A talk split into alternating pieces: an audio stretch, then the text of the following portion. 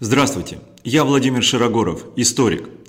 Автор трехтомника «Украинская война. Вооруженная борьба за Восточную Европу в XVI-XVII веках», а также ряда других книг на английском и русском языках, вышедших в России, Соединенных Штатах Америки, Германии, Италии и других странах.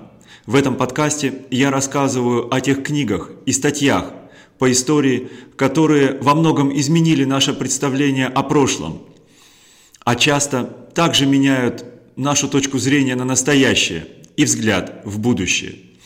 Сегодня я расскажу даже не о книге, а о двух статьях известного американского историка России раннего нового времени Маршала По «Последствия военной революции в Москве в сравнительной перспективе» и «Военная революция, административное развитие и культурные перемены в России раннего нового времени. Эти статьи вышли в журналах, в научных журналах в середине-конце 90-х годов. И хотя им уже не один десяток лет, о них необходимо вспомнить именно сейчас.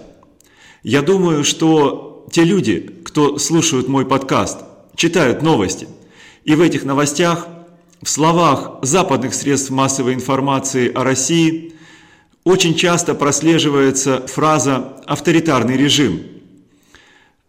Статьи маршала По рассматривают именно этот пласт европейского западного сознания о том, почему власть в России считается авторитарной и автократической. К авторитарным, автократическим режимам средства массовой информации Запада очень часто причисляют также Китай. С Китаем все понятно. Там у власти находится коммунистическая партия, которая априори с точки зрения западных представлений о власти коммунистической партии может быть только автократической и авторитарной. Но в России налицо все атрибуты, казалось бы, демократической, такой же, как на Западе власти. Есть всенародно избранный президент, парламент, есть правительство подотчетное президенту и парламенту и так далее. Однако власть в России все равно считается авторитарной и автократической. В чем же дело? Именно этот пласт э, западного представления о России, которое является даже не ее осознанием, а в значительной степени ее подсознанием, подсознанием западной элиты в ее понимании России, раскрывает маршал По. Его статьи написаны в период э, угасания советологии, когда после распада Советского Союза те колоссальные фонды и средства, которые расходовались на изучение России и ее истории – стали иссякать. И западная наука, историческая, общественная наука занялась подведением итогов э, того полустолетия изучения России, который позволил очень многое в ней открыть. Маршал По изучает Россию раннего нового времени на перекрестии. Э, теории военной революции – это важнейшая теория для понимание того, как менялись европейские государства с появлением огнестрельного оружия, с становлением регулярных армий. И теории военной революции посвящен один из, один из эпизодов, один из эфиров э, на моем канале «Знаменосец.ком», где также представлены э, документальные фильмы по моим книгам, э, по трехтомнику «Украинская война. Вооруженная борьба за Восточную Европу в 16-17 веках» и по самому новому моему исследованию э, Берия «Личность спецоперации «Социализм». И вот маршал По, он исследует российскую историю раннего нового времени на перекрестии советологии и теории военной революции – с его точки зрения, именно в раннее новое время произошло становление вот той э, авторитарной, автократической власти, которая с тех пор э, безраздельно царствует в России, независимо от того, кто находился э, там у власти. Цари со своим двором, большевики или новейшая российская бюрократия. В Европе, с точки зрения маршала По, становление абсолютизма происходило гармонично и обусловлено – те сословные государства, которыми были европейские страны до военной революции, до распространения огнестрельного оружия и становления массовых регулярных армий, эти сословные государства преобразовывались в абсолютистские государства, когда правительство во главе с абсолютными монархами а, а также редкие правительства, во главе которых стояли республиканские лидеры, они получали сквозной бюрократический контроль над европейскими обществами ради мобилизации их ресурсов, человеческих и финансовых, с целью ведения войн, с целью построения мощных армий, э, с целью внешнеэкономических захватов и прежде всего с целью колониальной экспансии. А, в Европе вот это вот развитие абсолютизма, становление сплошной бюрократической власти было социально гармоничным и обусловленным, поскольку правители, абсолютистские правители, когда они выстраивали эти бюрократические структуры, обращались за поддержкой к различным социальным классам, которым это было выгодно. Прежде всего это было выгодно городской бюржуазии, которая получала возможность для своей экономической экспансии через военную экспансию своих государств. Это было выгодно также широким массам дворянства, которое переходило на службу в новые регулярные армии в качестве офицеров и в итоге это было выгодно даже крупным феодалам-аристократам, которые хотя и теряли свою автономию, свою автономию от центральной власти, но зато приобретали возможность распоряжаться в составе абсолютистских правительств теми ресурсами, которые монархи мобилизовывали ради армии, ради внешнеэкономической экспансии. В России с точки зрения маршала По все было совершенно иначе. Российское абсолютистское государство родилось с возвышения Москвы во второй половине 15 века, когда в Москве возникла придворная элита, группировавшаяся вокруг тогда великого князя, затем вокруг царей, с идеей э, собственного величия через национальное величие той России, которую они строили, через внешне, эк, внешне, внешнюю военную экспансию, через мощную армию, которая позволила бы э, вот этому небольшому тогда московскому княжеству стать великим государством, подчинив своих соседей. Вот эта придворная элита, сложившись вокруг великих князей московских, затем российских царей, она э, занялась экспансией через строительство мощной армии, для которой в Россию импортировались передовые западные военные технологии, и здесь они безжалостно внедрялись. Если необходимо было ломать какие-то социальные классы для того, чтобы внедрить эти передовые военные технологии, то правительство московских князей их безжалостно ломало.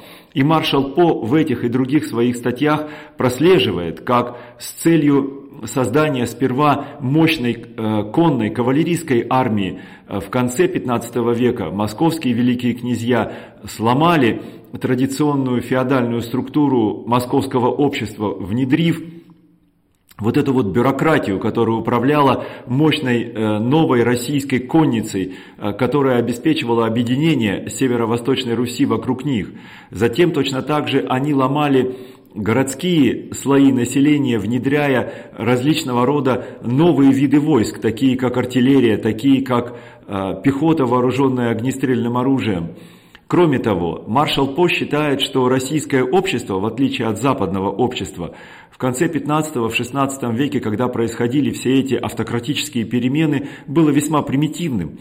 В нем не было сильных общественных групп, которые могли бы противостоять вот этой церковной, э, вот этой придворной элите, стремившейся с поддержкой церкви создать мощное экспансионистское государство на месте Великого княжества Московского. И Воспользовавшись этим, э, московская придворная элита строила свое аристократическое правление и создавала те общественные классы, которые э, позволяли внедрять новейшие изобретения в военном деле, строить мощную регулярную армию. Первым таким социальным классом за счет массовой раздачи земель помещикам стало, стали вот эти помещики, стало московское дворянство – которое не было э, независимым классом землевладельцев, как на Западе, а было зависимым классом, земли которому наделялись центральным правительством за обязанность несения военной службы. Вторым таким классом стал городской класс, из которого набирались сперва пищальники вооруженным огнестрельным оружием и артиллеристы, а затем также широко известные стрельцы. Маршал По считает, что симбиоз вот этой дворянской помещичьей конницы, зависимых от центра землевладельцев и стрельцов, вооруженной огнестрельным оружием пехоты, набранной из зависимых от правительства городских слоев, вот этот симбиоз существовал до конца 17 века, до полной победы в России военной революции, когда возникла массовая регулярная призывная армия, комплектуемая в своем рядовом составе из э, российского крестьянства и в своем офицерском составе из дворянства. И вот именно этот симбиоз в эпоху э, Ивана Грозного, в эпоху царя Алексея Михайловича позволил России преодолеть смуту, гражданскую войну, которая была в начале 17 века, позволил России завоевать Казанское ханство, завоевать Сибирь, затем отвоевать у Речи Посполитой Украину и сделал Россию великой европейской, а затем э, великой мировой державой. Вот это вот стремление э, российской придворной элиты к национальному величию через создание мощной армии и внешнеполитическую экспансию маршал По считает э, основной осью, на которой выросла Э, российская, сперва московская, затем российская э, автократическая власть.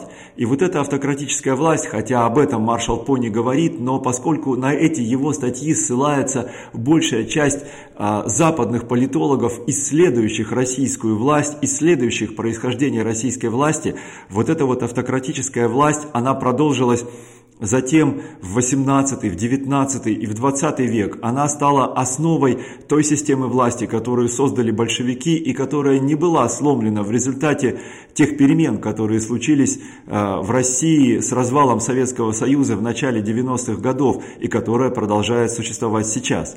Понимая базовые представления э, западных ученых о природе и структуре российской власти – только понимая их, мы можем понять те образы России, которые существуют сегодня, вокруг сегодняшних конфликтов.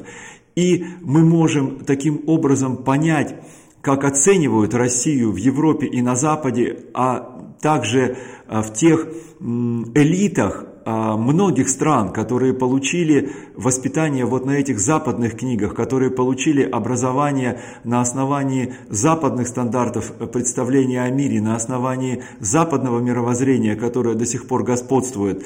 И, соответственно, мы можем а, дисконтировать это понимание – Потому что, когда мы говорим о тех стереотипах, которыми руководствуются другие люди в отношении России и других постсоветских стран, а, за этими стереотипами мы можем увидеть подлинное понимание российской истории. Мы можем увидеть за теми ярлыками, которые навешивают на Россию, тот фактический материал колоссальный, который был переработан для того, чтобы это понимание было выработано. Мы говорили сегодня о двух статьях известного американского а, ученого-русиста Маршала По. Библиографическое описание этих статей содержится э, в примечании к данному подкасту. Вы можете скопировать его, заказать эти статьи в библиотеке и не разочаруетесь, прочитав их. Я, Владимир Широгоров, историк, автор трехтомника «Украинская война. Вооруженная борьба за Восточную Европу в 16-17 веках» и исследование Берия «Заговорят классы. Личность спецоперации. Социализм». Также я веду Э, специальный канал, исторический канал, посвященный военной истории э, на канале YouTube, где вы можете посмотреть снятые по моим книгам документальные фильмы, а также прямые эфиры с моим участием. До свидания.